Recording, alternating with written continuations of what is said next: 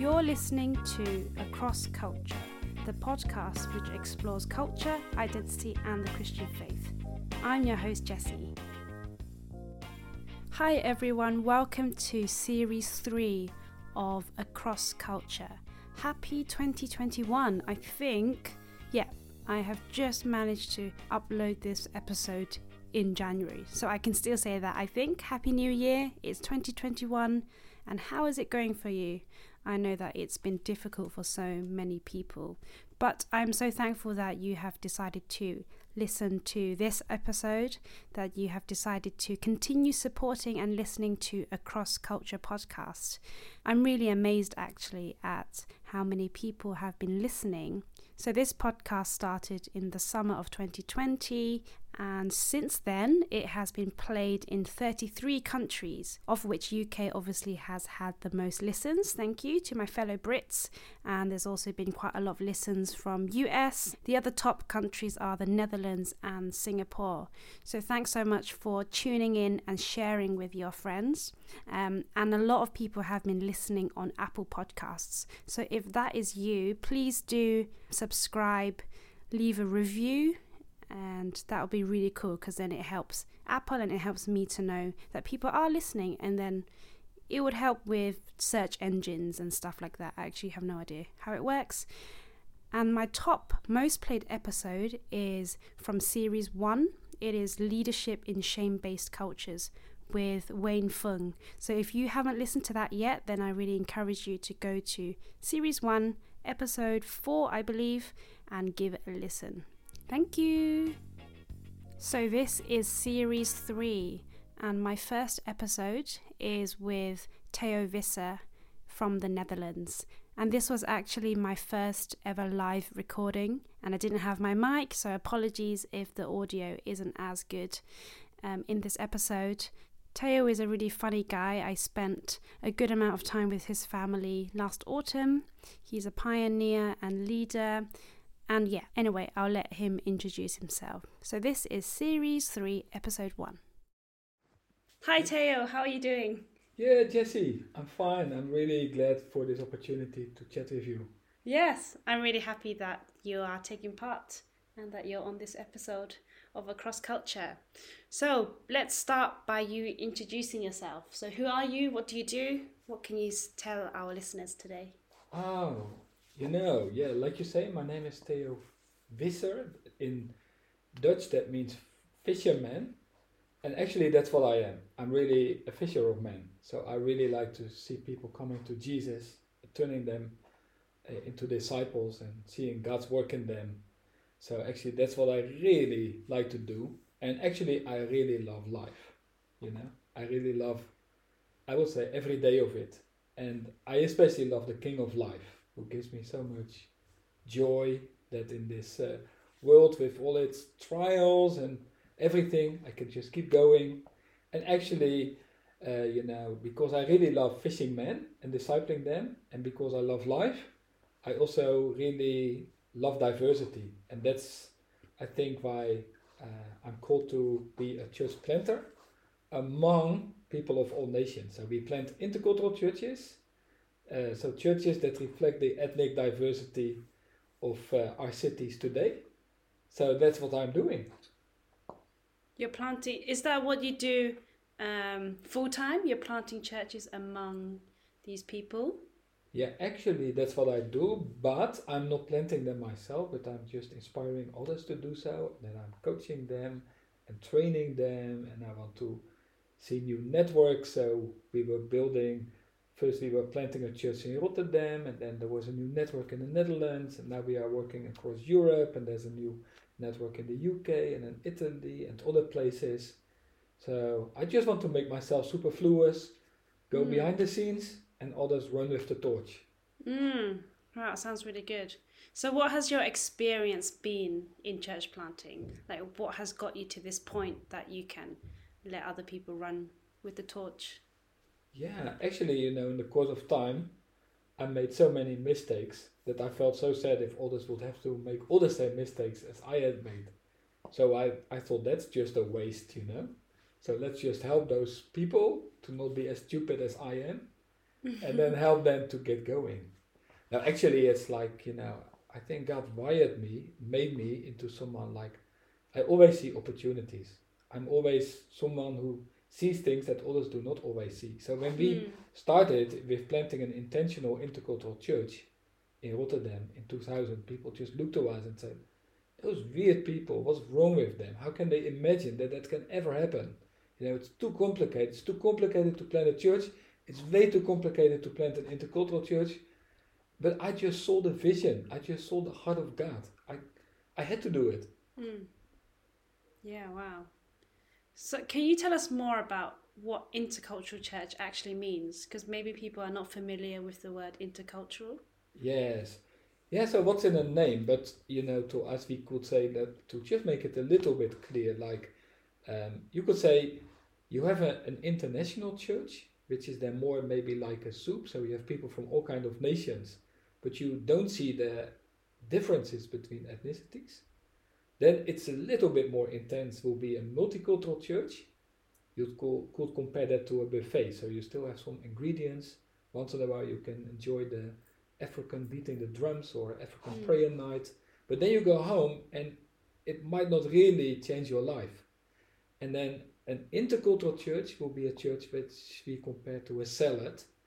So if you, Jesse, Mm. you are an orange and I'm an apple, I get some of this delicious orange and I give some of the flavor of my apple to you and Mm. I learn a lot and I really want you to change me.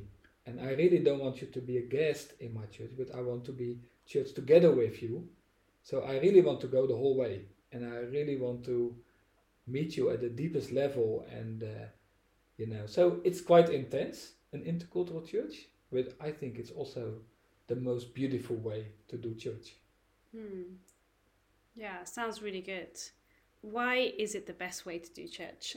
Because some people have uh, mono-ethnic churches, for example, or they're happy with their, you know, white majority church or something like that. Yes. I can imagine, you know, if you live in a in a white neighborhood and there are no other ethnicities around, you know, it's uh, of course it, it's fine. But what if you live in a very diverse city uh, with so many cultures together? Why then would you close yourself into a silo with your own people only? Hmm. Especially if it is true that Jesus came to not only reconcile us with God, but also to reconcile us with others. So also other nations. And if it is true that he loves diversity, and if God embraces all nations, and if he wants to have them before his throne, and if Jesus came to break down all walls, and also if he became the head to unite everything under him, why then wouldn't we anticipate on that and just also build churches that reflect his heart? That's one. And second, that also represent the ethnic diversity, you know, of um, you know, of our nations and of our cities. So Hmm. I think, you know, of course, I don't blame anyone with an, in a monocultural church, but I Yeah. think you might miss out on something beautiful. Hmm. Is there any um, reason why maybe a less uh, culturally diverse place should have an intercultural church? Yeah, you know, still, um, it, it could be important since, like, imagine there is a village, like in the Netherlands, there's a village with 60,000 people, and it's just, you know, known as a place where quite a number of people are Christians. But when we investigated, we found out that of those 60,000, uh, about 15,000 came from other nations, other cultures, like guest workers, refugees. Yeah. And uh, there were, I think, 20 churches over there, and not one church focused on reaching out to those people. Hmm. So, actually, an intercultural church, then, in a place like that, can really help to reach out to those people and disciple them, but also offer them a community, help them integrate into society. And the amazing thing in that place is that those 20 churches united in planting an intercultural church together. Wow. So that is really a good example of Christian unity, I would say. Yeah. So what if there was a, a place, let's say in the countryside, uh, you can talk about countryside in, in England, Mm-hmm. and everybody is of the majority culture, the white Mhm. ethnicity, and so uh, could you have people from other cities who are a bit more culturally diverse going into that one place and planting a church there? Or actually, should it just come from the people who are there? And Mm. if it's not intercultural, that's okay? Yeah, you know, the interesting things that we have seen in the Netherlands, and I think you can compare the dynamics, is that in first instance, people from the villages, especially when they had an other cultural background, would go to the city to an intercultural church. Then, after some time, they found out this is not natural, that every time we have to travel to the city. Yeah. So then, we from the city challenge the local Christians in the village why you don't plant a church Mm. and we will stand behind you and we will walk with you through the motions. Uh, we got some experience in the city, so now let's bring it to the villages.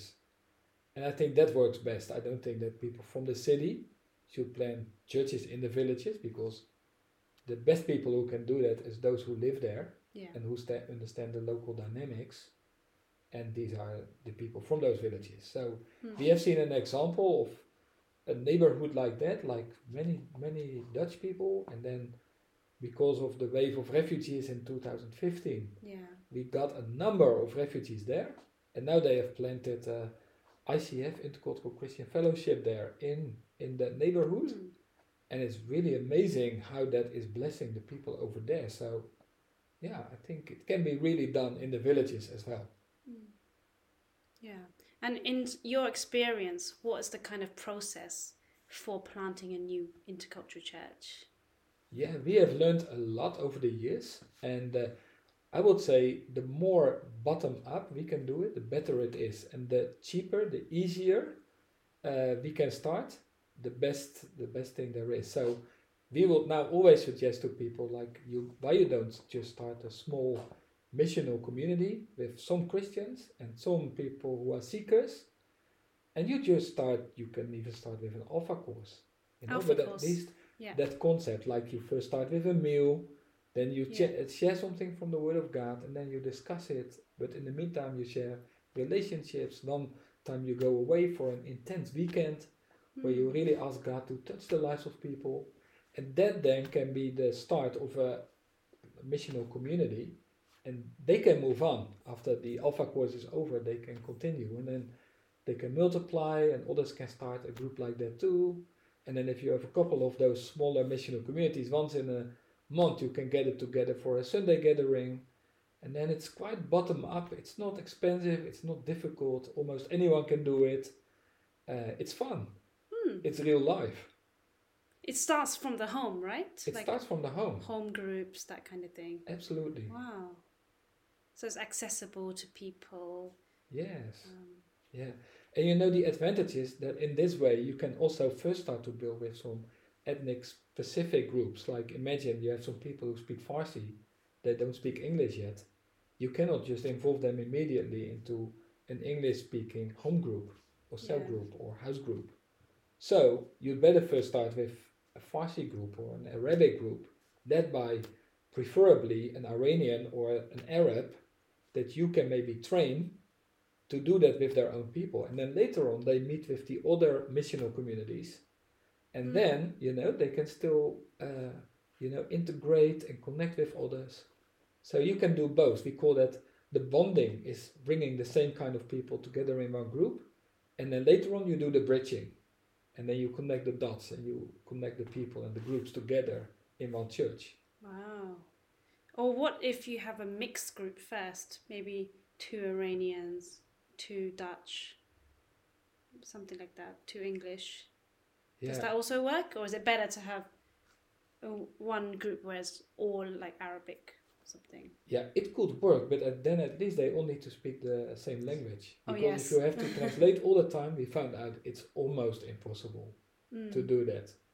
So if it's possible, we find out that it's better to start with a kind of homogeneous smaller groups, and as soon as you have those more homogeneous smaller groups, then you can start to connect them all together, and then still you are this melting pot of cultures and all kind of ethnicities. And that grows into a bigger network. Yes, And that is absolutely. would that be the church then? Yeah, that would be the church, and we would even say like, you know, if you have this church, this network, uh, this church, if it grows up to hundred, why you then again don't multiply it and you just make two groups of 50, you know, and then it's really easygoing. You don't need full time pastors, mm. you know, it's, it's not that costly, it's not uh, that intense, it's really low key. It's most of all sharing life, it's not a high organization level. And I find out that everywhere in Europe, people become so tired of churches where most of the time you are spending your time in organizing things instead of walking and working and worshiping with people. Because ultimately, mm. most people who invest their lives in churches, they want to invest in people and not in computers and like laptops. Rotors, yes. rosters, who's doing what next. Yes, yeah. sure. Yeah. So we could, should keep the organization level as low as possible, I think, you know, to spend as much time as we can sharing lives and spending time with others and investing our time in others and uh, not spending too much time behind our computers. Mm. I like that. That if it gets to a certain number, to split, to make it um, two separate groups and make it smaller. Um, for example, going into, they could plant that church. Mm. Is it called planting? They can bring that church into another neighborhood. Sure. And then just be the local church for that place. Yes and then yes. as it grows another group can go somewhere else absolutely and of course that's not a law and there might be situations where you choose a different path you know and maybe there are just situations where you can build a bigger church because you have very gifted pastors so it's not a law to mm. always do it like that but this is just what we found out that in europe today probably this could be the way to go mm. yeah it sounds quite easy. It probably isn't, but no, it's not because it's also really difficult to work with people who you don't understand. They eat differently, they smell differently, you know, they do everything differently. Yeah. And to really love people that you don't understand, Jesse, that's a challenge for many people. And uh, we also always call people that we think are difficult to us or we ir- irritate ourselves. Mm. We call them our grace trainers. Grace trainers. Yeah, so they are our grace trainers. So they they teach us how to be disciples. You know, wow. because that, if we only work with people that we like and who are like us, yeah, we never really will grow fast spiritually. But when we deal with people that we really need a lot of grace to deal well with them, you know. Mm. So yes, it's difficult, but who says that walking in God's kingdom would ever be easy? Mm. So you'd better expect things to be difficult and you mm. better expect things to go uphill sometimes. And you better accept that there will be setbacks and there will be tough times and, and mistakes you make. You know, we live in a yeah. broken world. Let's be very realistic about that. Mm. We live also in an age where God has poured out His Spirit. Let's be realistic about that too. Mm. Yes, that's so good. So, can you give us a, an example um, of some of the challenges? So just now you were saying um, being with people who are very different can have its challenges and tensions and things like that. So do you have any examples that you can share? Yes, I've I've so many examples that now it's really hard to choose the Jesse. um, but you know, I found out, for example, what was really hard to me is when I first planted a church and handed over the leadership, there were some humble people from other nations and other cultures that I saw could be the leaders of the future. Hmm. So when we made them leaders, they suddenly, as soon as they got that name leader or pastor, hmm. they changed completely into wow. other kind of persons. Like now they thought we have the power Mm. And suddenly they didn't listen that much to other people anymore and they just choose their own course and they just also cause lots of problems with the Dutch populations. but D- Dutch people are not that submissive, you know? yeah. So if someone tells them, like uh, uh, this guy did, it was a, a guy from Ghana, Ghanaian pastor, he said, God has showed me that we should buy a building, you know, and we should do that. So then the Dutch people asked, you know, okay, but how are you going to do that? And how do you think we make that possible financially? Yes. He said, that is unbelief, because if God has told me mm. to do mm. that, we should do it. And then those people would say, no, that doesn't make sense. And why mm. are you, who are you to call us unbelievers because we ask you how you're going to do this? So this was also cultural difference. Yes. And it was a cultural clash and it was hard, Jesse. It was really hard. Handing over a church after you've planted one is really a difficult process. And then the intercultural dynamics with what we call power distance, like, you know, in the Netherlands, we don't have as much power distance as people in the UK, so they have more respect for their boss. But there are some cultures when the boss says something, it has to happen. And the pastor is the boss, so Mm. everything that the pastor says has to happen. Mhm. And that's so foreign to Dutch culture that we have had quite some problems there in the field of power distance. I can see that also in the intercultural church, not just handing over leadership, but leadership in general in the churches, or yeah, what the place is uh, of the pastor, or how people relate to the pastor, or even I was thinking about um, a church that I've been attending recently, and they were saying, "Oh, okay, we need to try and start on time." And maybe it's quite a Dutch thing to start on Mhm. time, but then there are also members of the church who are not from a European or Dutch or Western Yeah, European background. absolutely. So how do you accommodate both parties? Not yeah, Yeah. in terms of different cultural aspects. Oh yes, Jesse, time consciousness is also such an issue. Uh, I remember I had to marry the first time an African couple, and uh, we would Ah. start the marriage service at three o'clock. So all the Dutch people were there at three o'clock, but none of our brothers and sisters from Africa were there, and even the bride and the groom didn't show up till almost Yeah. four o'clock. Yeah. And uh, you know, to them it was completely not an issue at all. Well, we were so upset. Like, what's happening? We have a, such something as, as important as a marriage service, and the people are not there.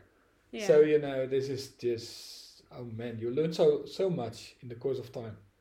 Yeah. So there's no prescriptive way of how to do it in a church. Like no, does the dominant culture um, take priority or I don't know. Does it depend? Yeah, it depends. You know, I think it's it's normal if the dominant culture or the host culture has um, its effect on the on the church. Like for example, Yes. every nation has their own gift, and Dutch people are quite good in organization.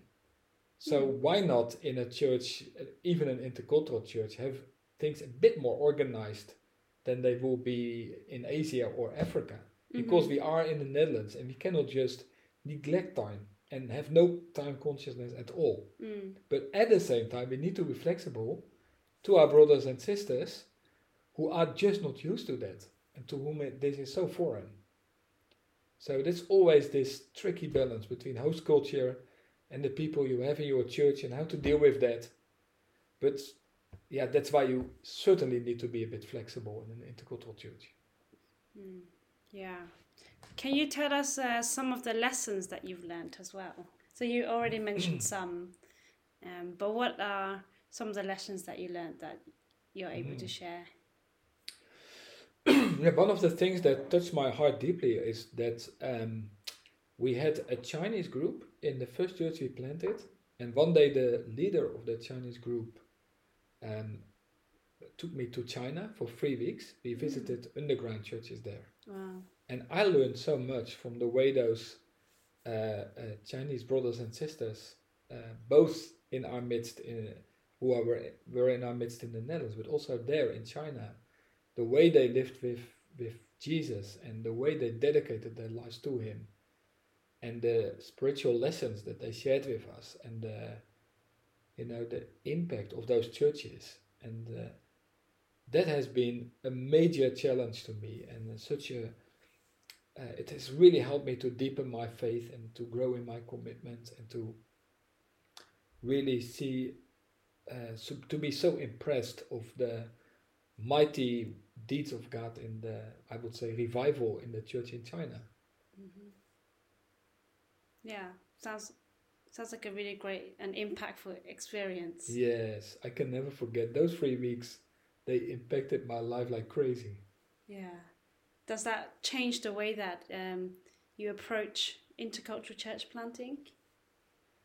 Yes, yes, absolutely. I would say, like, why would you not enjoy that blessing? Like, why would you just stay in an environment that is mostly in your comfort zone? Why won't you step out of your comfort zone? Because walking with Jesus and following Him, actually, I really don't get it how we could ever stay in our comfort zones. Because He is just turning uh, everything upside down in our own lives. And He doesn't meet our expectations. And He's really an amazing Savior. And He leads us on, on unknown paths. And He brings us to unknown places. Mm. And as long as it's safe, I'm not sure if we then still are at the place where He wants us to be. Because I think, as much as I know Him, that He always does something that you could never ever imagine. And that He brings you to places that you could never dream of. And that living with Him is such an adventure uh, with so many unexpected ways and turnarounds and everything that I think, um, you know, being open to His Holy Spirit and where He leads us uh, could really bring you to places like an intercultural church where you really see Him at work in a completely different mm. and new way. Because one thing you learn in an intercultural church is uh, what is really the essentials of the faith. Like we all have our own traditions, we all have our own way of understandings. We all have our cultural preferences. But as soon as we go to an intercultural church and we meet all the people who do things differently, we have to think about what is really core to my faith and what is maybe just cultural. Mm. And then you might discover much more is cultural mm. than you ever thought before. So that really brings you to the core of who is Jesus actually today. And you know, I think that is such a good process because it breaks you down. And the way of Jesus is the way of the cross, is always the way that we die to ourselves. And through that, the resurrection power of Jesus can fully do its work. Yeah, wow. Thanks for sharing that. And I'm doing some reflecting as well myself. Also, because, um, as some of our listeners know, um, I've mainly been going to a mono ethnic Chinese church, mm-hmm. and I've been doing that for the last um, over 10 years now. And I'm exploring what it looks like to be more in, in an intercultural church setting.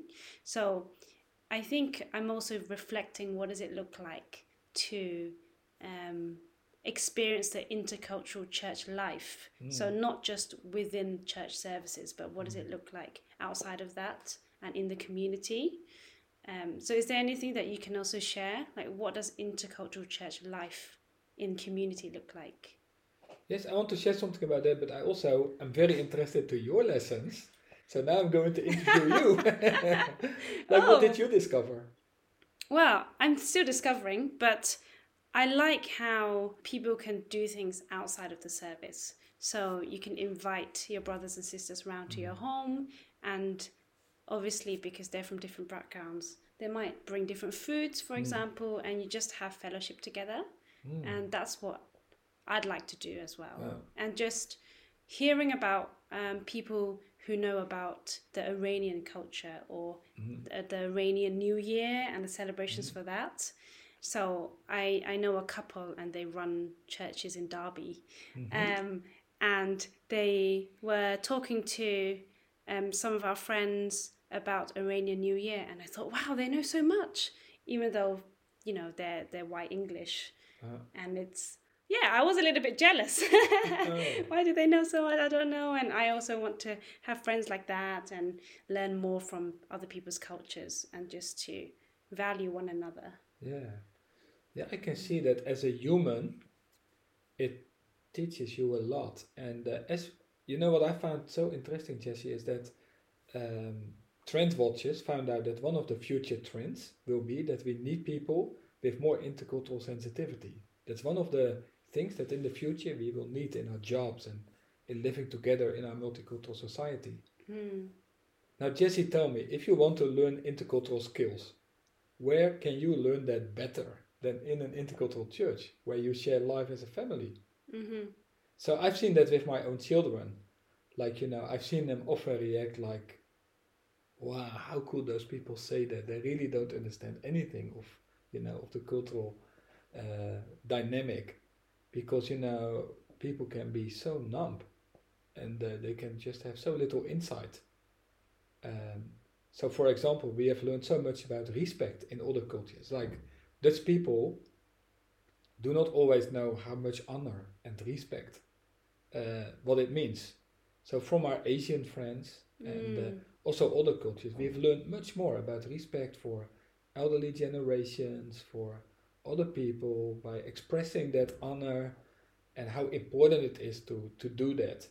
And that we are not just all, uh, yeah, just at the same level, but just understand that there are levels of authority and that our God is a God of authority. You learn all those lessons in an, uh, in an intercultural church. Mm. And you get to see like a bigger picture of God, right, from different perspectives, and you get to see and learn more about His character. Absolutely. Yeah, it's like my African friends, they one day came up with the phrase, we need to uh, learn to walk on our knees. Mm. Of course, they meant we should pray in everything we do, and prayer should be the heart attitude of everything we do. But they did not only say it, they practiced what they preached. So, you know, they had those prayer nights uh, once a month or sometimes even once a week, and they were fasting. And we were really not used to do those things. Mm. So in those fast, in that fasting and in those prayer nights, we really learned also new ways to to really, you know, stand in the gap and and do uh, and pray for others and uh, yeah, it's an amazing journey. Mm, yeah, I see that. And I think also outside of organized events as well, to intentionally seek time and relationships with people Mm. who are culturally different and actually getting to know those people on a deeper level. Mm. So being good friends with these people, and then you see past the cultural things, but then you also see the beauties of each culture and you learn to live together. Absolutely, Mm. that's really what we need to do. And like you say, those relationships we need to invest in that, and that costs time. And time is Yeah. just something, you know. Western people really have to learn to spend time in relationships. Mm. Great. Well, I think we're going to come towards the end of the interview. Uh, is there any final remarks or anything you'd like to share before we end off? yeah, I would say like let's ask Jesus um, to look with His eyes to today's opportunities. So we live in a an amazing time now with uh, this uh, Corona crisis. We live in an amazing time in our multicultural society. We live in a turning tide in the in the church. So why not ask God, like, um, Father, what do you want to do through all of this in my life? What do you want to do with all of this in your church? Jesus, how you do you want your church to look like this time and age? And to really walk in this receptiveness and uh, really cling to Jesus in everything we do. Because all our human activity and everything, uh, it doesn't make a difference. And uh, what I see that this is especially a time where we have to rediscover what it means that God's Holy Spirit resides in us and that He wants to teach us and to empower us and to show us to live the Christian life with joy, with conviction, with faithfulness, and with much enthusiasm because our God is really worthy to receive all honor and He is worthy of people who just follow Him with all their hearts. And uh, I think my last remark is you know, it's not about an intercultural church, but it's about a magnificent, wonderful, diverse God that we serve. Wow! So many good words of wisdom there. Yes. Listeners, maybe you can go back and listen to it again and write it down. Yeah, wonderful, Theo. Thank you, Jesse. Wow. It's such a pleasure to have this chat with you. Yeah, me too. Thank you so much for being here. Okay. Okay, bye.